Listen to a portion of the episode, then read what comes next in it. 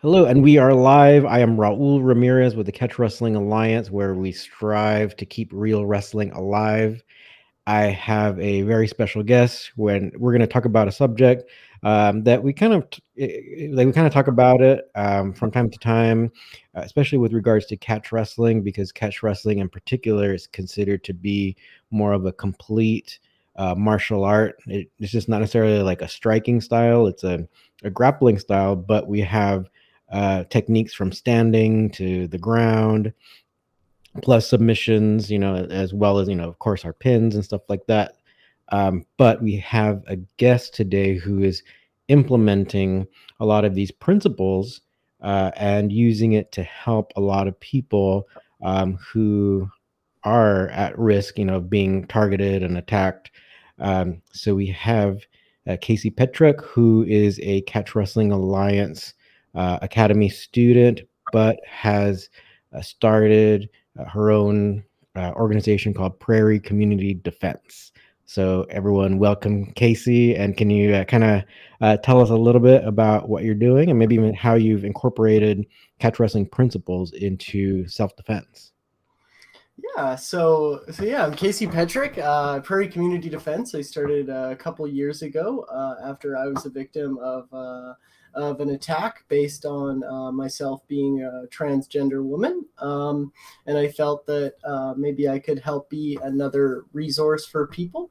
Um, what I what I do is I like to take the principles of catch wrestling, such as like the takedown, the pin, the submissions for control, and I like to apply these to different self defense scenarios that maybe don't necessarily apply to the sport, but I re- feel really can uh, help people dealing with situations just in their everyday lives um, where they could be the victims of random attacks or even witnessing random attacks. In my case, there were plenty of bystanders around, but nobody felt that they were capable of reacting to the situation. Um, however, thankfully, I was I was trained and and capable of reacting uh, to to my incident, which was uh, an edged weapon uh, being deployed on me to attack me with. Yeah.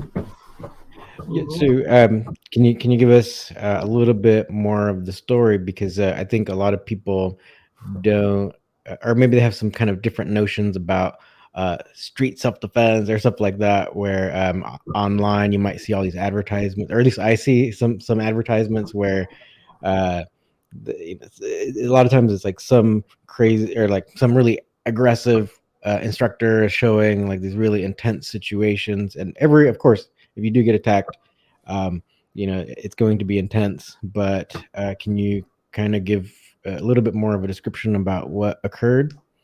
Yeah so so in my situation uh, you know the first big one that you always hear is you know running away is the is the best. So in my situation, I was on an underground LRT platform.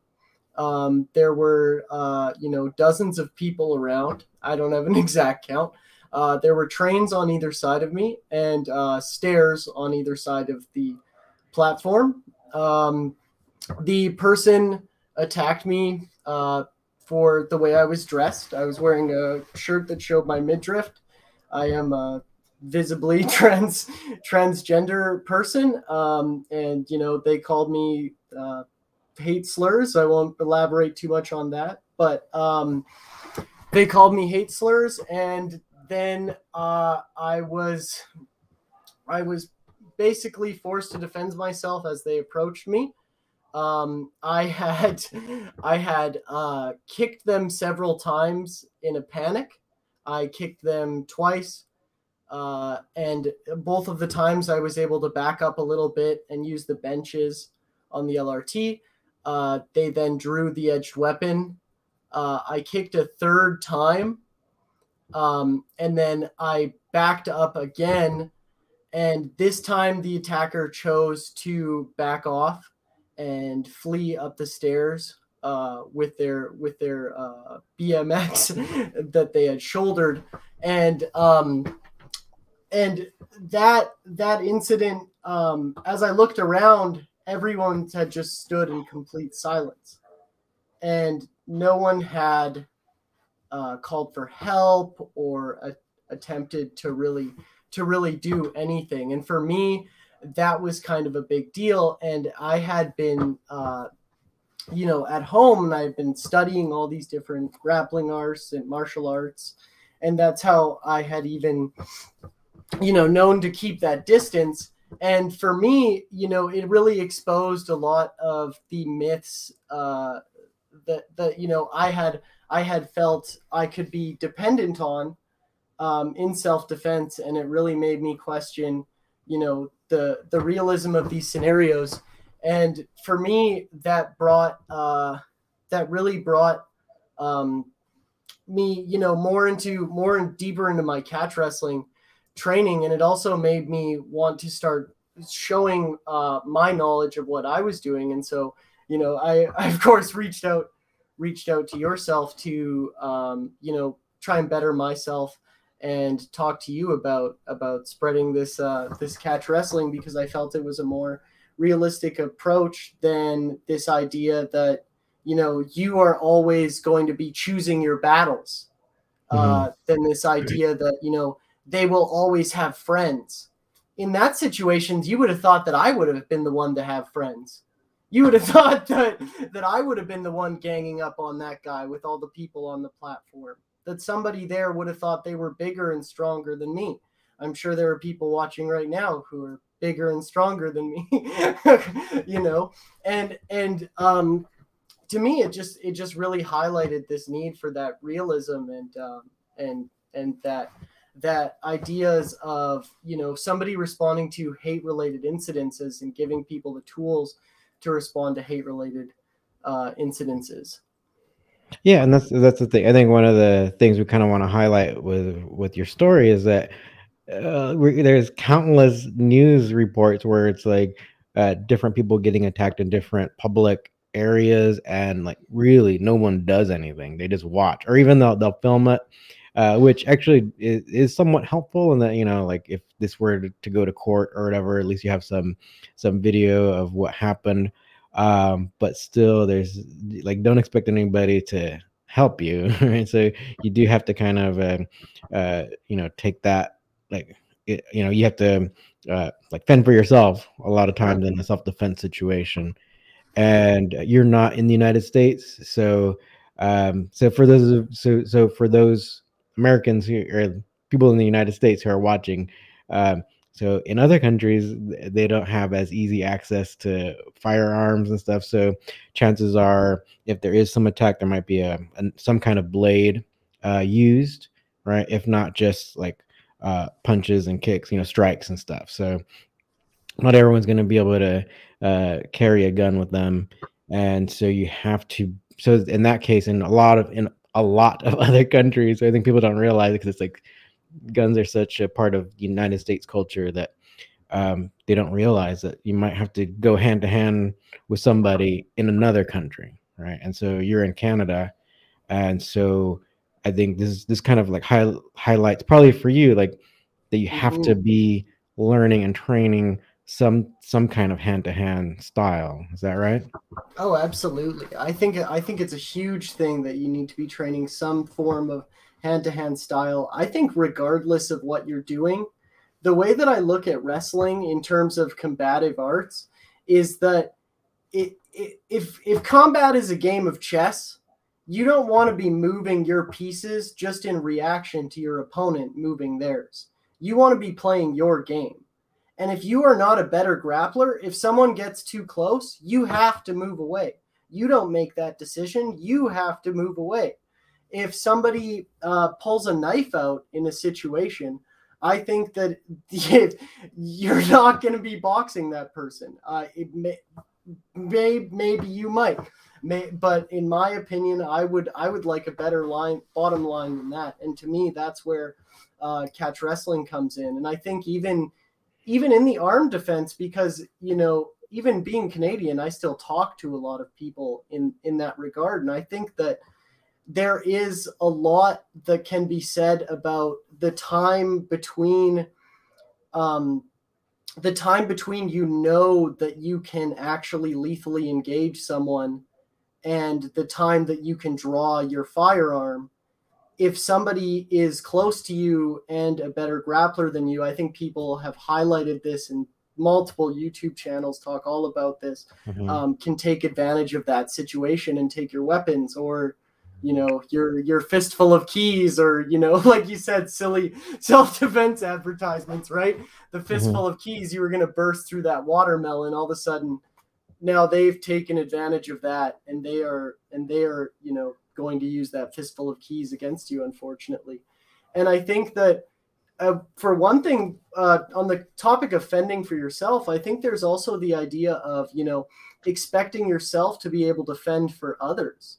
I think people sort of they know these these crimes exist and they expect that if they walked by a back alley and witnessed some heinous activity going on that they would react. But i think the reality is that without some sort of training especially something that builds aggression like hand to hand like not just you know plinking targets it's it makes you much more likely to react to that scenario. I think it's very important to being able to react to that scenario. Yes, yeah, and like um, so for those uh, for so those people who never train or even have like just minimal training, a lot of times like if if some situation escalates, they're like this deer in the headlight, right? They just freeze. So that, that's another thing that people have to uh, be aware of. That um, you know, since our day-to-day lives you know you you might just go to work or go home and whatnot so uh, a type of like a fight or something like that is stressful and a lot of times people just freeze up so um, it is important to you know kind of put yourself into this kind of stress you don't you don't have to be in some kind of crazy aggressive uh, situation but you you it, it is good to kind of get yourself introduced to you know the training and so that you can actually react a little bit at least uh, if you were ever attacked or assaulted in some way yeah, totally. And it's like you said, it doesn't have to be, you know, the most intense training ever. Like you talked about, you know, silly commercials and stuff. Like, yeah, what if you're sitting in a chair and somebody beats you up like this? Ah! Like, mm-hmm. you know, it doesn't have to be the most intense uh, training. It can be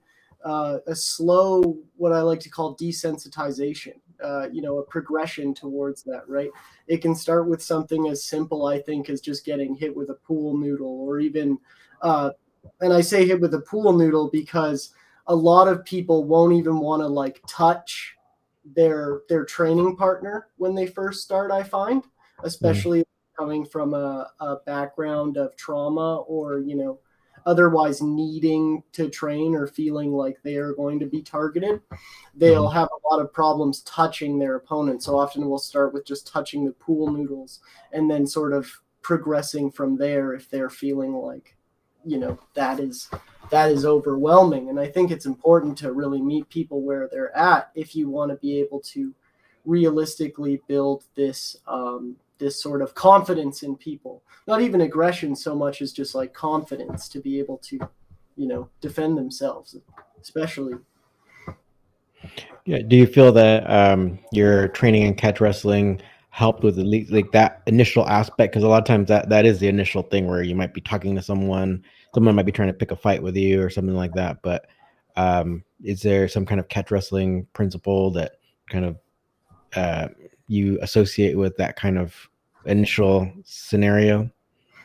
Yeah absolutely. I think that i think that the idea of game plans helps me a lot from catch wrestling and having like a good catch wrestling game plan and really understanding the use of um, submissions for control as well and understanding how that works i think really helps me feel confident in these scenarios because i understand that like not only do i have uh, an advantage in most takedown scenarios because like we catch wrestlers are a sliver of a sliver in terms of the world of martial arts where most people are untrained and then of that few people do grappling and then even of that a fewer portion are doing catch wrestling and wrestling as opposed to say you know submission wrestling or jiu-jitsu or at least from my mm-hmm. understanding and yeah. i think that gives you a big advantage in self-defense because if you are someone who can dominate with the takedowns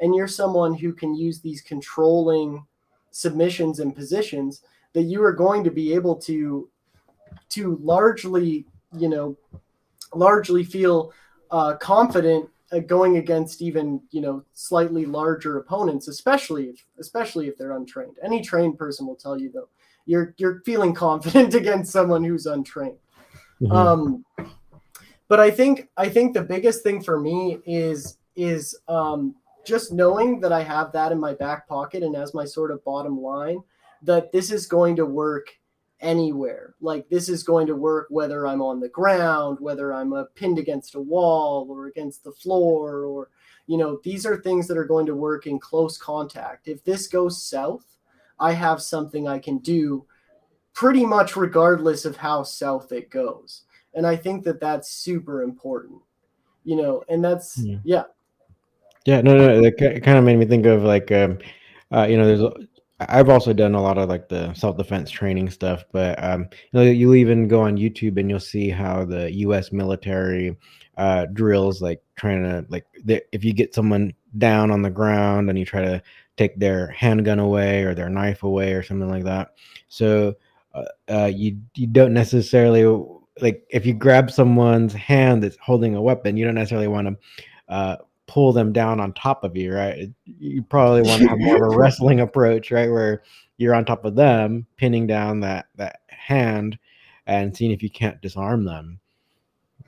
Yeah, absolutely. I think that's such a huge thing too. And and like going for that, you want to be in top position the whole time. You want to maintain that dominance the whole time. And you know, I sort of talk about this idea of conversations that happen in the same house but not in the same room.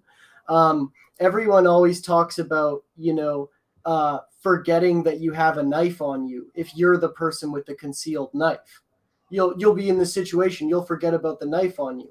Mm. Nobody ever talks about, okay, what if the attacker forgets they have the knife on you? Them until you know you you all of a sudden are are you know strangling them out in guard and then they remember you know or or one of these positions where you've given them bottom and all of a sudden oh right i have an advantage i have an edge that mm-hmm. i can use for leverage to get out of this position i would much rather just fight with sort of one methodology that is only going to very slightly change if an edged weapon is brought into the scenario because I feel the edge weapon is so likely.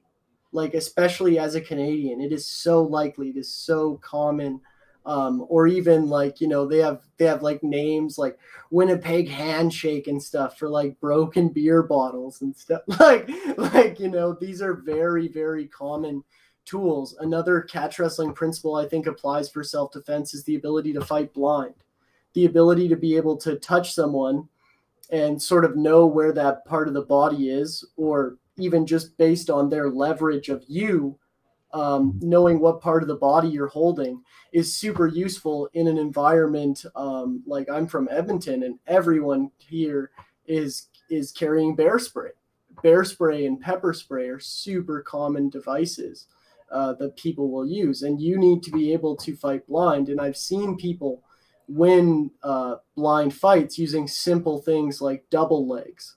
Um, you know, just getting them on the ground and ground and pound them while they're completely blinded. And I think that's a necessary uh, thing to know in self defense is how to fight blind.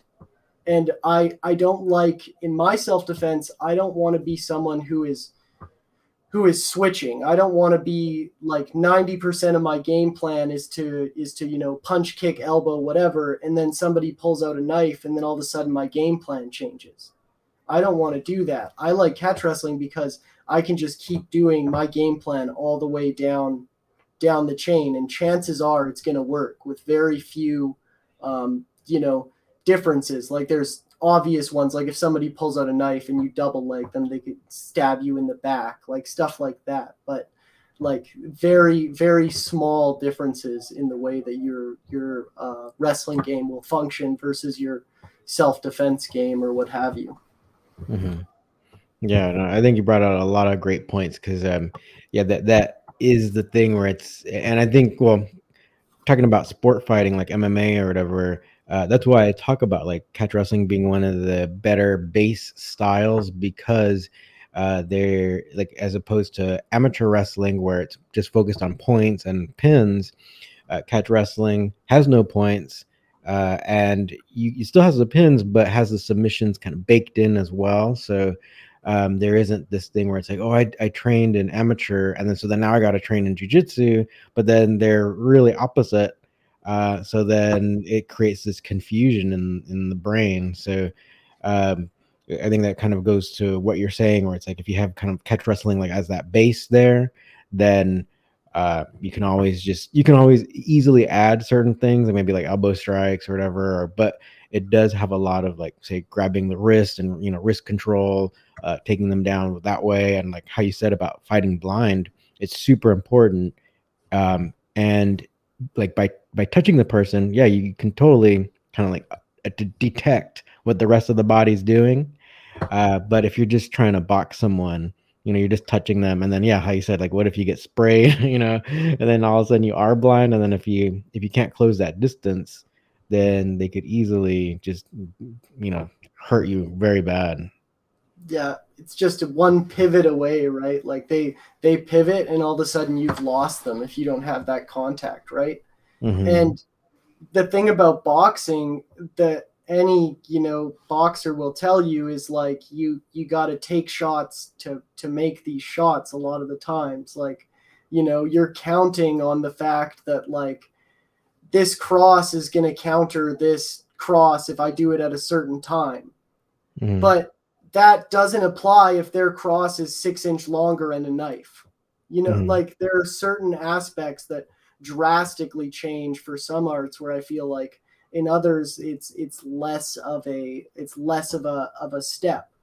And i feel like that that can be a problem because it requires you to recognize that the knife is there for one thing in an edge scenario which is knives are meant to be used not seen is something mm-hmm. like people talk about that all the time right mm-hmm.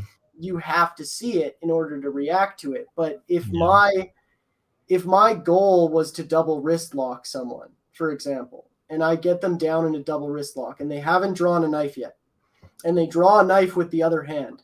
And I don't even see it. And I just keep double wrist locking them all the way into until their arm is basically broken and they're in a control position. I whether I notice the knife or not, I'm probably safe. I'm probably going to be able to continue to control them and get away from there. It is not the same as if I am, you know, doing a game plan that you know is involving knocking them out in the third round and all of a sudden they pull out a knife in the first and and like that becomes a huge huge issue of now okay now i have to you know deploy my my one specific move that i learned for this or my two specific moves or you know those four hours of training we did for knife defense or whatever it was uh, you know that that specific art does for its self-defense. I feel like it's very important if you're serious about wanting to disarm edge weapons in your self-defense that you have a game plan that sort of revolves around the idea that they're probably carrying a knife. Yeah it's really great that you point that out because uh, yeah and it, because yeah since i've had to travel to different countries and stuff it's like yeah people i think a lot of times americans don't realize like might encounter a knife like yeah. elsewhere yeah no doubt no. yeah absolutely Huh? Go go for it, or go ahead. I was gonna say, like, we do a lot of uh, Prairie Community Defense is also partnered with an organization called NACM, and we do uh, like harm reduction, so like safe use supplies. We cook hot meals, we hand out like sandwiches and stuff like that. And um, there have been, you know, situations where uh, I have had a a machete, uh, the length of somebody's forearm, you know, pulled on me and just like wiggled around and just like. Mm-hmm hey, you know, I I I didn't freeze. I was just thinking about what my move would be in my game plan. I, I knew that I'm probably going to get hit with a machete, but I just pulled out my pack of smokes and and he he calmed down and he was just having a bad day. But um, you know, these are these are moments where like you know i'm very very glad that i uh i have that catch wrestling in my back pocket because okay you know, people people talk about, oh well, well, Casey, that's a that's a machete. You're not going to be able to do anything against the machete without getting hit. And I just kind of like think about like, yeah, have you ever seen uh, you know, somebody with like 13 machete marks on them? Like I uh you know, I'll be glad I have something to do, you know, and not just house plant in the event that I get hit with one mm. one blow. And I think that people who've lived through situations like that, they know what I'm talking about because like it's that's real. You need you need something to respond to in the event that you do, you know, get cut or whatever, like people say. Right? Yeah, yeah. There there is a so for those who don't know, like there there are better ways to protect like your like what you, what you do want to protect would be like your arteries and stuff. So there are ways to stand and fight that um uh, protect your arteries better. So yeah, chances are you will get cut, but you can get cut in a way where you don't bleed out and die. So it, so you can still win even against a machete. So um, yeah, I'm glad we kind of uh, were able to talk about that too because there's a lot of different uh, aspects. And like I say, like if you pay attention to uh, news around the world, or if you spend time watching all these crazy videos, because um, then you'll, you'll you'll encounter these crazy, crazy, yeah, even machete attacks in other countries because uh, machetes are used in farming. You know, so they're never going to be like illegal or anything like that because they're they're used like everywhere, right? So um, they're a very practical tool and all that. So um, it's really easy to for someone to get like basically like a, a, a sword, a broadsword, right? so, so it, it's good to um, maybe we should probably do some videos about uh, ways to stand and stuff to protect your arteries and all that. Um, yeah. Because that, that, but yeah, I mean, you you can you can have that defense and then go in, you know, to close the distance with your with your catch wrestling and then like disarm the person. Absolutely, absolutely. And I think, you know, like it yeah, in Canada, for example, like you can get like a 12, 13 inch uh, fish fillet knife at the dollar store. So like for two bucks, you you know, you walk out with something like really nasty, thin little like fish fillet knife, like not very pleasant. But one thing I was gonna touch on, and I think, you know, you're you're very much, you know, big into the fight world. So this is a huge thing in combat sports is knockout potential and we were talking about you know uh, realistic martial arts for you know smaller people versus bigger people. And i mm-hmm. think this applies doubly in edge martial arts when we talk about getting cut is how much knockout potential are you going to lose with every cut?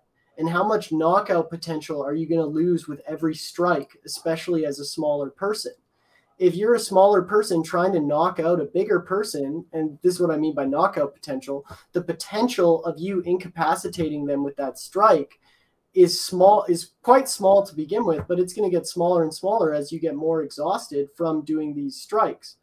I think the submission potential, I would call it, uh, is much greater the mm. like for for a smaller person to be able to submit a bigger person i think it takes a lot less energy and i think it can be done even at like really late points in the fight because there are a lot of submissions where if you get into the right position you just sort of fall into it right and you're yeah. dropping like uh, it's too much like it's too much for the joint to handle because the if you're doing it correctly and i think that that's an important part of edge defense because if you're getting cut, your circulatory system is now open. There's less pressure. You're losing that knockout potential fast. And I think for smaller people, like you don't have much to begin with, and you're losing it fast if you're, you know, trying to hammer fist your way out or even even elbow your way out. Um, you know, it's hard for a small person to knock a big person out with their elbow. Uh, you know, even like you know, I'm sure there are some people scoffing at that right now, but I think it's hard. As a small person who has fought big people, I think it's hard. Well, yeah, and the, the thing you got to take into consideration with that, like um, especially like uh, being able to knock someone out, a lot of times it's not it's not just your arm moving, right? It's like that whole waist, you know, be, getting your body behind that move. And if you're, so even if you're ground and pounding someone, uh, you you can even see it in MMA where it's like a lot of times the, the when you're on top of them, you don't really have that wind up so much. Uh, so you, they're like the people who, who are getting ground and pounded are basically getting these little rabbit punches, you know, these little taps, even if it's elbows, you know, maybe, um, you know, they'll bleed or whatever. But a lot of times, the if they're if they're pinned, right, and and they just take too many punches, the ref stops it. It's not like they get knocked out, right? Yeah. Right. So uh, I think that's kind of like maybe to give a illustration as to what you were talking about. Um, so yeah, that even at, at those times, you know, you're even though you maybe if you were in a sports situation, you would have gotten the TKO, but there's no rep that's gonna stop it and say like, hey, you you won, right? Yeah, there's no ref that's gonna stop that guy from taking a five minute break and then getting back up either. And I Mhm. think I think that's that's something that you know I I was watching a fight breakdown and the guy made like a cheeky comment about that. He's like, "Oh, you know, this is the street, so there's no ref to push them together." And I think that that's something that that a lot of people don't think about is if the big person is determining the pace of the fight because they are controlling the footwork because you have to control your range, you have to keep your range, you don't want to grapple with them. So that big person basically controls where the fight goes. Um, that becomes a huge issue for for you in the long run because they're just going to be able to drain your stamina and rest, Mhm. and uh, you know that that could be a huge huge issue uh, in the long run because I think that's a great thing about the sport of catch wrestling and one of the things I love about the sport is uh, you know the the clock goes up as it were right like and I think it really highlights the idea that like okay try doing those 40 rabbit punches and then okay that was 10 minutes into your fight okay well that fight's going to be over in 20 minutes so let's see how that feels in 20 minutes. Let's see how many more of those you can dish out to make that guy give up as he basically rests. Mhm. Because you're either seriously damaging your opponent or, you know, like it's like I like the chess metaphor because in chess, sometimes people just move around the board. They just move their pieces for the sake of moving their pieces. And I think that that's sometimes what what some of this uh, you know vital target striking ends up becoming is sort of like you're not going anywhere. But like you said you can see it in mma oh the ref would have stopped in. Well there's no ref. So unless you're actually damaging that person your energy is being used on that. Is it a worthwhile investment in the long run? You know? Yeah, I think these are great points for people to think about. So hopefully uh, the audience is enjoying it. Um, so maybe we can uh, see what kind of what kind of hate comments we got in the in the yeah no doubt yeah. This is good. I'll I'll pull up the chat here. Actually, there's a lot of comments. So um, oh wow okay yeah, yeah, a ton. So uh, let me uh, so controversial Yeah. So I'll I'll, uh, I'll go to the beginning. Uh, so few people saying hi, which is cool. So Palash, hi. um, Palash believes that strength is needed. What do you think about that? Uh, I think that strength is a part of things, but I think in terms of the the pyramid, you need your uh, technique beats everything because timing beats everything.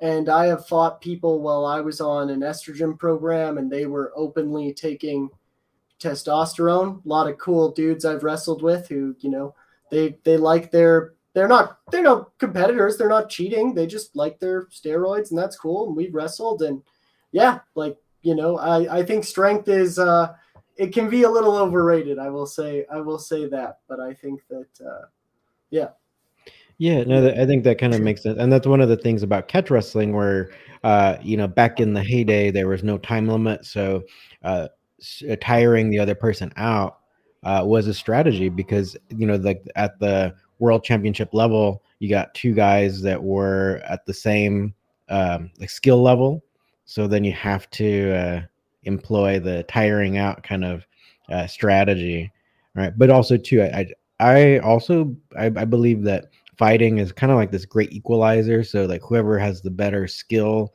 and know-how, um, uh, you know, will will probably win, right? And hopefully they don't gas out, right? If it takes too long, right? But um, that's kind of the like my my perspective. Yeah. So Do you have any uh, other comment? Or oh, we can go to... say, yeah, I was mm-hmm. just gonna say that, like you know, people don't, um, you know, people don't usually make these comments about other sports, and I think that, like you know, if people were like, the people, you know, you could say the same thing about basketball, right? Like if you don't have good strength in basketball, you're not mm. going to be as good as basketball. You're not, you know, you know, if you don't have, you're not going to be able to think as well if you don't have that, you know, strength for basketball and that endurance for basketball. But nobody's, you know, sort of telling basketball players like, you know, the key to your basketball game is that you're strong. You know, mm. like it, it yeah. tends to be just a thing that people say for fighting. So yeah, no, I was just gonna say like it's it's technique. You you get good at what you train for. What you train is what you what you get good at. Get good at yeah. what you practice. Yeah. Yeah, yeah, because yeah. Anyway, I think we're seeing it too a lot, and even like now, there's a lot of pro nogi matches, and uh, they're doing like these absolute stuff, and uh, you are seeing like some. I would say like a, uh, one example would be like Lachlan Giles, or it's a kind of a small man from Australia, like just submitting like these huge guys like with leg locks. So it's pretty cool to to watch.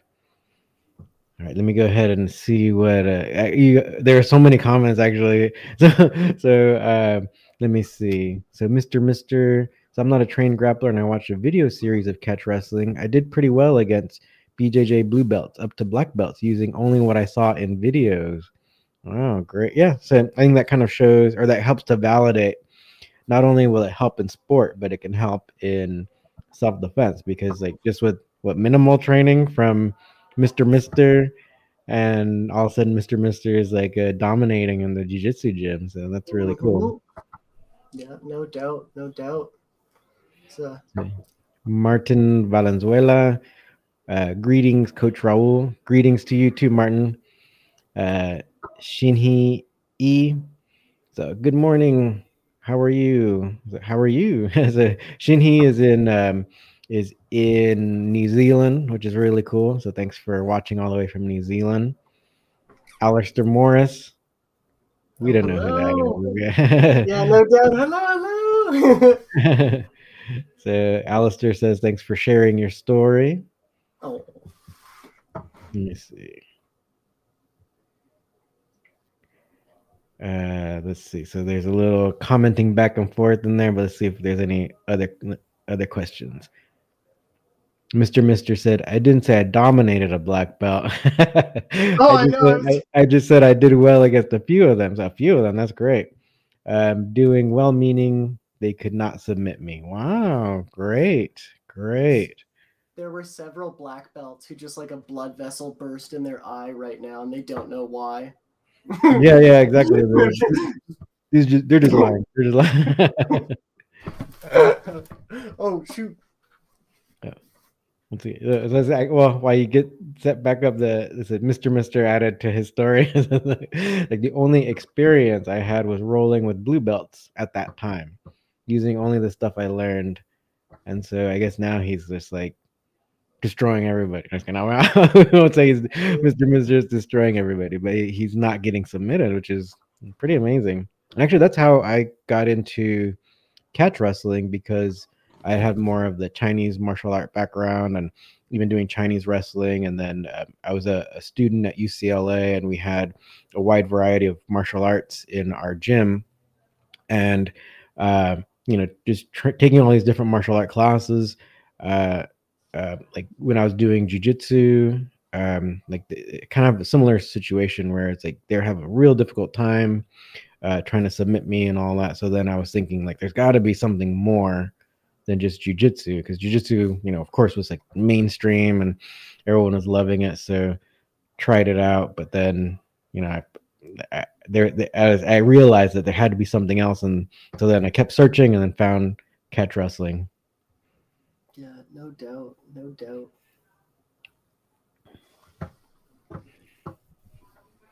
I got a I got a humble brag here because uh, Martin Valenzuela said Raul is a great catch wrestling coach. Martin, he lives in California and uh, he has come to take my class, but he's kind of far from LA. So hopefully he can come more often. Uh, let me see. So Jonathan Jimenez said leg locks uh, does even the playing field. So Casey, do you incorporate some leg lock stuff and and when you train oh, people yeah. for self defense?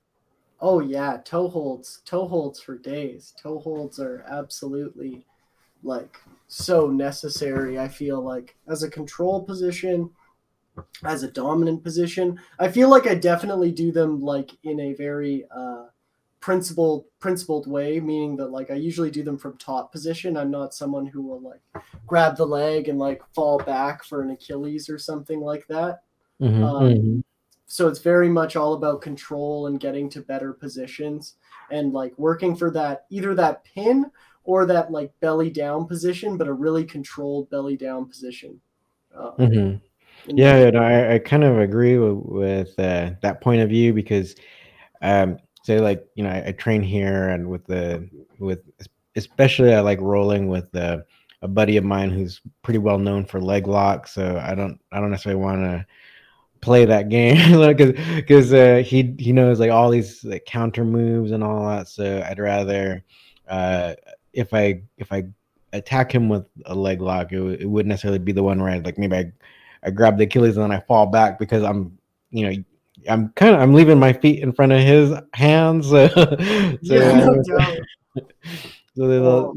yeah, even if it's like a tight, you know, hold with my legs, you know, like there's there's so many counters, and if you're practicing all these counters, then um, you know you better chance that you'll employ them. So uh, against someone who's like more of a beginner, maybe I'm, I'm maybe I'll be more cavalier and like just go for it, but against the experienced person, um, then I, I might not. I might not just fall back like that because I feel like I'm just leaving my feet there for them.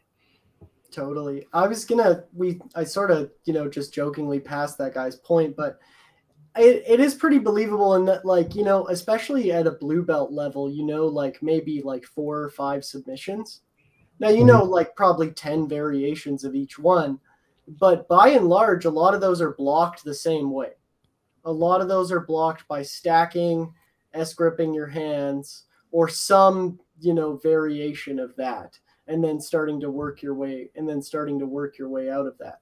And if you don't leave yourself open and you know you're willing to just sort of like be in there and block it is very hard to like it is very hard for especially at the blue belt level i would think for somebody to be able to deal with someone who just knew to you know elbows in tight s grip in tight head kind of keeping pressure you know Yeah. stuff like that.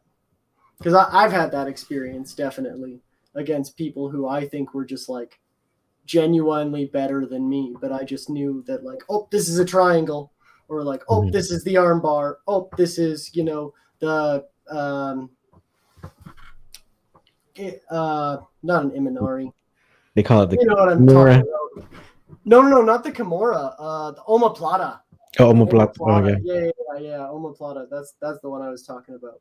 Mhm. yeah like like just recognizing those and being able to just like have your posture in tight enough and be like tight and good in your stance like uh you know stance is to block the things you don't see coming so if you're a beginner and uh, you don't see anything coming and you're just in your stance like yeah it is pretty believable you could block a lot of you know even intermediate to high level attacks on on some Yep. of those people Yep, I agree. Because you, you know, if you're at a, a decent school, I mean, that they're teaching you defense like from day one. So, Yep. Yeah. Let me see. So Mister Mister, the black belt slayer, is commenting. he says, "I never did beat a, a black belt, so so it's not slaying. You're exaggerating." Yeah, he grabs the chin. and he- "Rah!" yeah, yeah, he's yeah, exactly. He's, he's I just prevented them from subbing me. So Mr. Mister is now changing the the handle to Black Belt Slayer. We're gonna Black call you the. Black Belt Slayer. I'm just kidding. Yeah. Next time, arm drag, grab the black belt, and then strangle him with like. Yeah, exactly. Just for me, please. That's awesome. That's awesome. Black belt slayer. Yes. Shin-hee. So he got kicked out of a jiu-jitsu school because of too much leg locks. Yeah, th- there must have been like a IBJJ IBJJF school.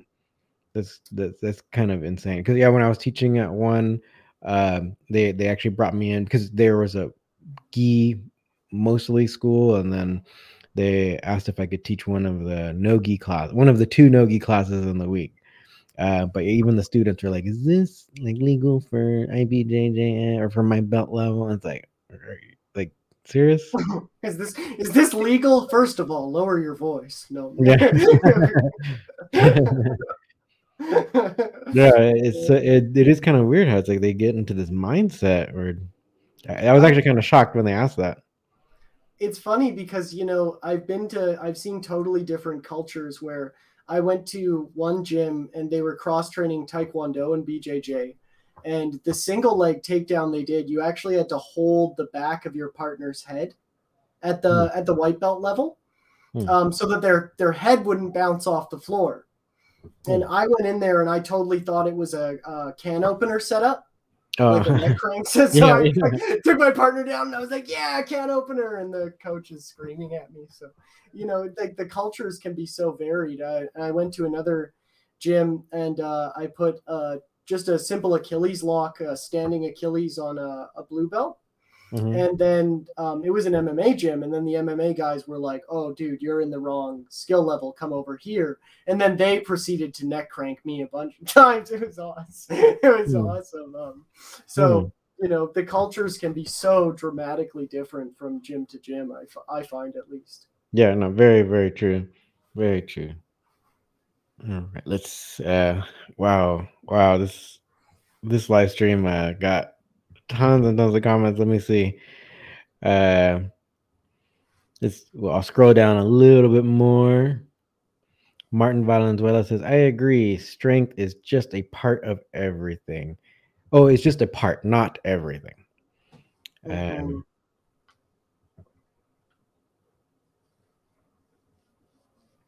let me scroll down a little bit more. Yeah, there's so many comments. Let me see.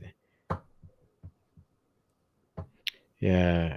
Uh, Jonathan Jimenez, old school UFC rules. yeah, I was just all why. Yeah. Yeah. Yeah. Yeah, exactly. Got a fish, how come? Those yeah. on the podcast, I'm sticking my finger in my cheek. Uh. yeah. Oh yeah, for those of you, uh, yeah, for those of you just watching the live stream, whether on uh, uh, YouTube or Twitch, uh, we also uh, have an audio live stream, so that'll probably be available uh, soon after soon after we, we we're done with this. Um, let me see. Shinhei, I love my toe hold. It's everywhere. And Catch Wrestler knows their that way better than far better than others when it comes to leg locks. Oh, Yes. I one I one I really enjoy on um you know people people uh trying like reverse triangles and stuff like that is like the like overhooking toe holds. Mm-hmm. If there are any catch wrestlers watching right now and know what I'm talking about, they're probably just like, yes, get those all the time. yeah. yeah, yeah, yeah. Oh, totally. Like um, yeah, where you kind of break it over your your shoulder or something. Yeah. Yeah, like a cat. It's like a, almost like a calf slicer on the back of the neck. Yeah. Very, people yeah. too cozy putting their feet up there for their you know rubber guards or what have you. Like that's mm-hmm. always mm-hmm. That's always oh, totally. Yeah, you can even work that if uh, they're in half guard or whatever. You just grab their other leg and you can try to break, it, break it over. Just make a new necklace. That's awesome. Yeah.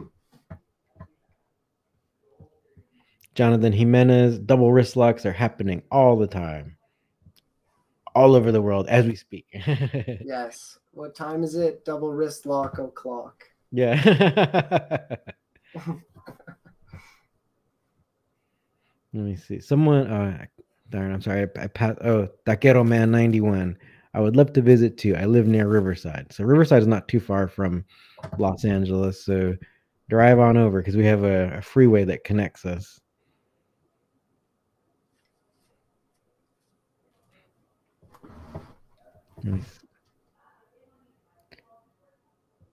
Um, wow, so many comments. I'm gonna have to scroll a little bit more forward. So I'm sorry if I, if I, if, if you asked a question or whatever, and then we we don't get to it. But yeah, there's a, there are a lot. I'm really happy that people are commenting. Yes. Thanks, everyone. If we don't see your comment, we still love you. Thanks for commenting. Yeah, yeah, totally.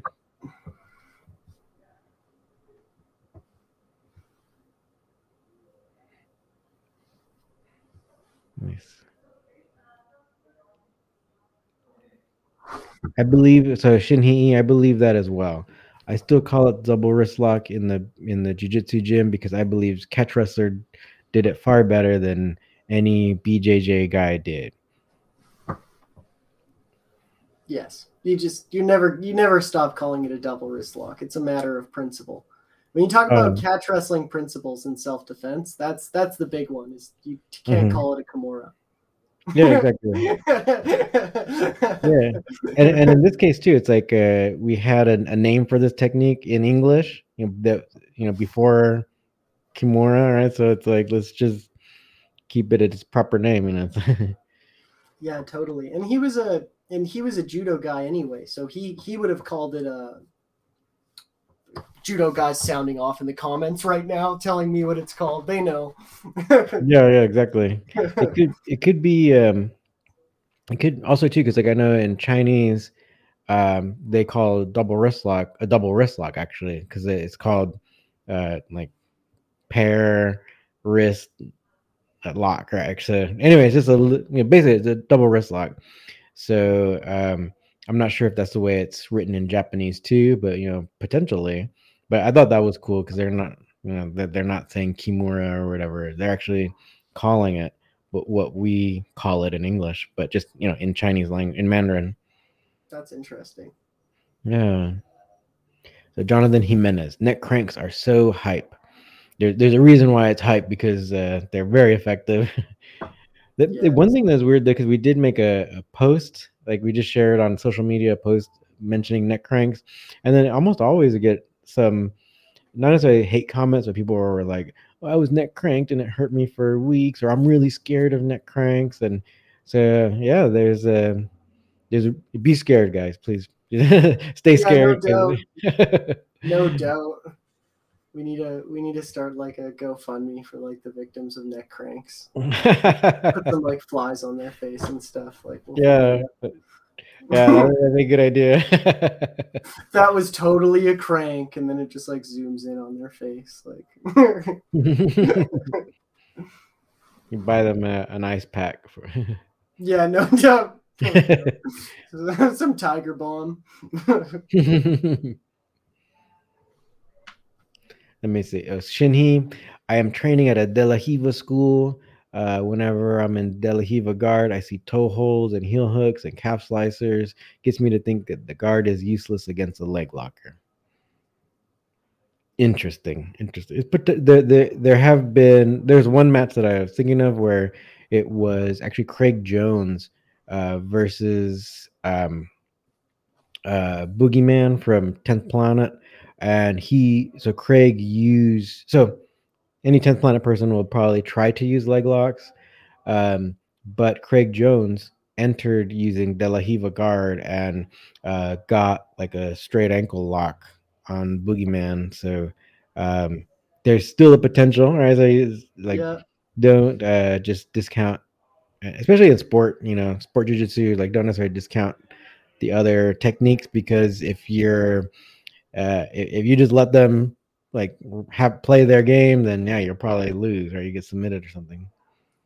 I think that's so important, and I think it's like an intermediate to advanced concept too. The idea of like um, fighting cultures when it comes to like predicting your enemy's game plan, and like I I mean that sort of on a micro scale, not even like nationally. Like like for example, like the guillotine. Everyone was like, "Oh, you'll never get me with a guillotine. Nobody high level gets tapped out with a guillotine." And then that's how it was for a few years. And then all of a sudden, everyone starts getting tapped out with guillotines again. So, like, with anything like this, you really got to take it with a grain of salt because right now, you are doing what seems like a uncommon attack, but it will become a common attack because it's so good. And then it, you know, it, it the cycle goes on, right? And it's just mm. like the guillotine where you know, it was, you know, seen as this thing that like only new people do. It's so easy to counter, you know, a la da da da da. But then again, you see people winning championships with with it. Um, you know, so it's it's just one of those things.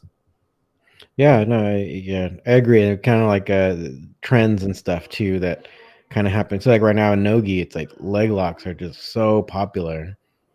Yep. So I wonder uh, how long it'll be the trend, or you know, if things because that that that is one thing that um, I was thinking about yesterday when I was teaching, where um, you'll have someone say like uh, the guy's name is Kennedy Maciel, so he's the son of this really famous uh, jiu-jitsu practitioner. They call him Cobrinha, who won. He's like one of the only people who won all five major world grappling tournaments in the same year and um, um, anyway, his son is competing now, and their school is more gi oriented and not so much like leg lock oriented. But Kennedy is competing now in nogi, and he's kind of using like the whole kind of old fashioned like pass the guard type of uh, uh, like method or like game plan, and he's he's yeah. actually winning yeah, he doesn't necessarily win every match, but I think he wins the majority. Just kind of like like even trying to stay on top, keeping top pressure, trying to pass that guard. Um, I think he's kind of using a lot of energy sometimes to just like really squeeze that person to see if he can't pass that guard. But I mean, um, you're definitely not seeing him go for like say he's not looking like Lachlan Giles, even though he's like a smaller uh, competitor. He's yeah. not like he's not doing all these things. Totally, he's not doing that like that sort of like a, you know give up and flow sort of mentality that's like so common in like you know i guess what people call modern jiu-jitsu where it's just sort of like if something doesn't work you just stop and you just move to the next thing. I think mm-hmm. in that like old school mentality it's like if something doesn't work it's probably making them tired. So just you know wait a little bit and see what happens right? Wait for an opening. Yeah yeah. So maybe if we have maybe if someone like kennedy uh, inspires others, right? Or, or some people feel like, oh, this this leg lock game is like a little too difficult for me to to master. Then they'll go back to um, like passing guard and stuff like that. So there might be uh, in a year or two or something, maybe that trend away from leg locks again, and then maybe in a few years it'll trend back and all that. No, definitely. Yeah. Well, we have a we have a royal decree from Mister Mister the Black Belt Slayer. All the com- all the comments started after I said that I did well against some BJJ black belts, and then the other guys, oh, you murdered seventy nine black belts in one night. You're a black belt slayer. no doubt. Thank you for gracing us with the comment, Mister Mister the Black Belt Slayer. Yeah, exactly. Signs the signs the black belt slayer maybe at your gym. All the doors are bike locked shut. Like, watch out.